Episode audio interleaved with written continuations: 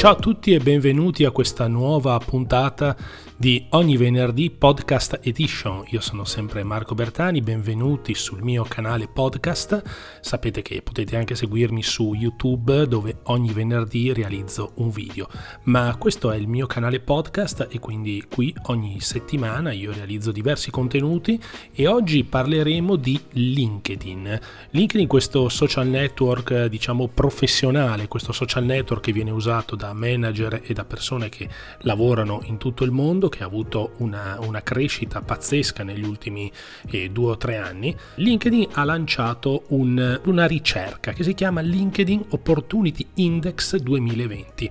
che serve appunto a rivelare il livello di fiducia a livello globale e il livello di fiducia anche degli italiani rispetto alle opportunità per raggiungere i propri obiettivi e realizzarsi nella vita.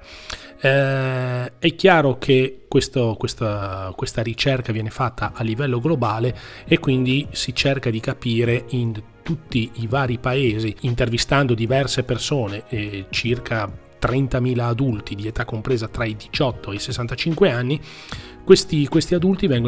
sono stati intervistati in 22 paesi del mondo, inclusa l'Italia, e si cerca di capire qual è il livello di fiducia nei confronti delle istituzioni, nei confronti dell'economia, nei confronti del paese in, nel quale si vive. Ecco, secondo la ricerca, in i primi risultati, in media le persone in tutto il mondo vogliono trovare opportunità che permettono loro di perseguire le proprie passioni, quindi trovare una sorta di equilibrio tra, tra la vita professionale e la vita privata e quindi poter eh, contare sulla sicurezza del lavoro. È chiaro che oggi il lavoro, soprattutto in Italia, è un grande punto di domanda. Tuttavia, comunque, le persone generalmente ritengono che la mancanza di risorse finanziarie, l'invecchiamento e le, le, le difficili condizioni del mercato del lavoro ostacolino la realizzazione di queste opportunità. In Italia lo studio ha determinato che le persone non si sentono molto ottimiste. Ecco, in Italia c'è un po' un pessimismo. Io eh, mi ricordo ancora uno sketch che facevano i cavalli marci che dicevano pessimismo e fastidio parlando di, dei Liguri. Ecco, diciamo che in Italia in questo momento si vive un po' questo periodo di pessimismo e fastidio, no? Quindi le persone non si sentono molto ottimiste, eh, soprattutto in, in relazione alle opportunità che ci sono rispetto al resto del mondo ed è per quello che molte persone, molti giovani decidono di andare all'estero a studiare o anche di vivere e di eh, iniziare un'attività all'estero, un po' per la tassazione molto più bassa, la pressione fiscale più bassa, un po' perché ci sono molte opportunità di lavoro rispetto all'Italia eh, differenti, la burocrazia, insomma tutte le cose che già sappiamo benissimo. Di fatto nella valutazione della eh, percezione della disponibilità di opportunità sul mercato l'Italia ha ottenuto il punteggio più basso a livello mondiale, quindi noi siamo gli ultimi al ventiduesimo posto mentre eh, riguardante la fiducia nel successo l'Italia si è classificata ventunesima, quindi in penultima posizione. E questo la, la, dice lunga, quindi la preoccupazione di oggi è una preoccupazione importante, è una preoccupazione importante perché eh, il lavoro e la, diciamo, la, l'economia eh, fanno, fanno, fa, fanno sì che tutte le persone abbiano questa, questa preoccupazione e fa sì, fanno sì che l'Italia sia al ventiduesimo posto. Ehm, a livello globale, chiaramente, gli aspetti che preoccupano le persone in generale sono le questioni ambientali, circa il 20%, la sicurezza il 14% e i problemi di salute. Per gli italiani invece questi principi sono, questi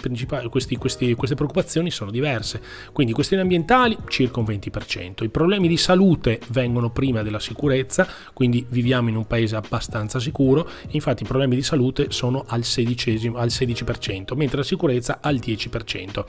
E poi le, le, lo studio ha rilevato che le persone in Italia sono generalmente più preoccupate per i problemi di salute e la qualità dell'istruzione rispetto ad altri paesi europei, quindi noi ci sentiamo inferiori dal punto di vista eh, dell'istruzione rispetto ad altri paesi europei. Ma cosa, eh, cosa, significa vivere bene per le persone che sono state intervistate? E ripeto, questi sono i primi, i primi dati di questo, di questo studio. A livello globale, diciamo che il vivere bene viene definito come godere di una buona salute al 50%, l'indipendenza finanziaria occupa la seconda posizione, quindi un 29%. Eh, quindi diciamo che le persone se stanno bene e hanno una, una posizione finanziaria eh, appagante, ecco, si sentono, eh, si sentono felici e sono positivi. E invece in Italia vivere bene significa innanzitutto godere di una buona salute, questo come nel resto del mondo un 56%, e essere finanziariamente indipendenti è il 33%, quindi è al secondo posto. Eh, avere un, un contratto, un lavoro stabile al, 20, al 28%, quindi in terza posizione, quindi superiore eh, rispetto ad altri, ad altri paesi. Eh, Inoltre, che cosa cercano, cosa, cosa, vogliono le persone per realizzarsi nella vita? Eh, sicuramente al primo posto c'è l'impegnarsi nel lavoro e questo è l'81, l'81, l'81%. Eh, quindi l'impegnarsi nel lavoro è visto come il fattore più importante per realizzarsi nella vita, seguiti dalla disponibilità di accettare il cambiamento. Eh, chiaramente le, le, le persone anche in Italia eh, il desiderio che hanno maggiormente è quello di impegnarsi nel lavoro ed è quello anche di avere una buona istruzione affinché il, il cambiamento eh, si possa affrontare con delle armi e con um, le pari opportunità rispetto ad altri paesi eh, del mondo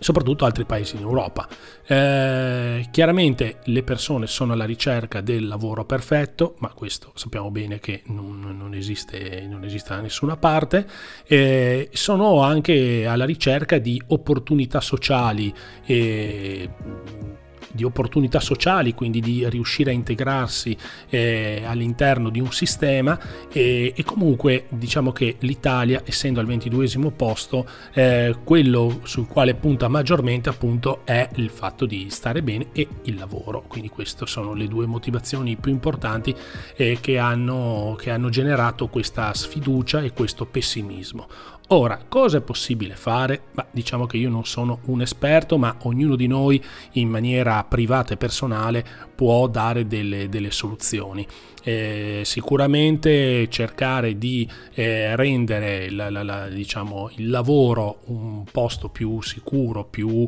eh, più, performante, essere più meritocratici, sicuramente questo aiuterebbe. Aiuta sopra, aiuterebbe soprattutto i giovani, perché sono i giovani quelli che hanno la necessità maggiore del, del lavoro. Eh, qualche tempo fa io eh, chiesi a un funzionario della Camera di Commercio quali fossero i numeri di apertura e di chiusura delle partite IVA. Lui mi disse, guarda, il numero numeri sono generalmente sono in linea ogni anno, quindi eh, facciamo un esempio, 100 sono le partite IVE che chiudono e 100 sono le partite IVE che aprono. La differenza grossa è che fino a qualche anno fa, fino a 7, 8, 10 anni fa, le partite IVA che aprivano erano di giovani, quindi di startup di giovani, oggi sono molte persone che hanno 50 anni e che rimangono a casa, quindi non hanno un lavoro e decidono di aprirsi una partita IVA e di buttarsi imprenditorialmente in un'attività, eh, molti nella ristorazione, che sappiamo ancora che comunque se fatta bene è sicuramente ha, un, ha dei ritorni economici importanti,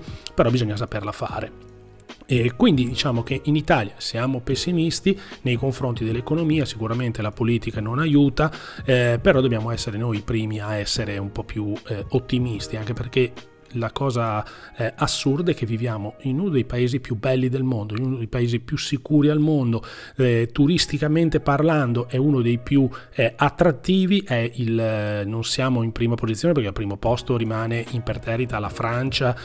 con, con, Parigi, ma perché i francesi hanno adottato una politica di, di marketing, una politica eh, di marketing territoriale molto molto forte in tutti questi anni. Eh, non siamo neanche al secondo, non siamo al terzo, ma siamo verso la, la quinta quinta posizione, però siamo in un paese che è piccolo ed è fortemente attrattivo. E, è chiaro che poi c'è tutto il resto che non funziona, ma questo penso sia un problema proprio legato a noi italiani, eh, probabilmente con l'arrivo di nuove generazioni, con l'arrivo di nuovi popoli, anche se eh, noi spesso diciamo che le persone eh, debbano eh, essere aiutate nel loro paese, però probabilmente con l'arrivo di nuovi popoli che danno una linfa maggiore, che si occupano di fare determinati lavori, E probabilmente, forse nei prossimi 10, 20, 30 anni, probabilmente le cose cambieranno perché avendo una maggiore, una maggiore varietà di persone, una diversità di lavoro eh, e un livello diverso di istruzione delle persone che vengono qui,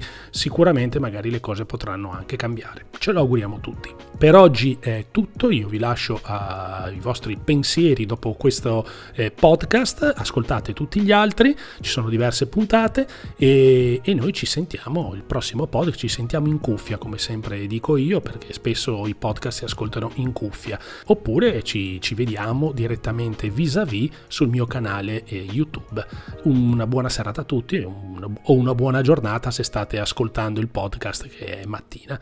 Comunque ci vediamo, ci sentiamo la prossima volta, alla prossima puntata. Ciao a tutti.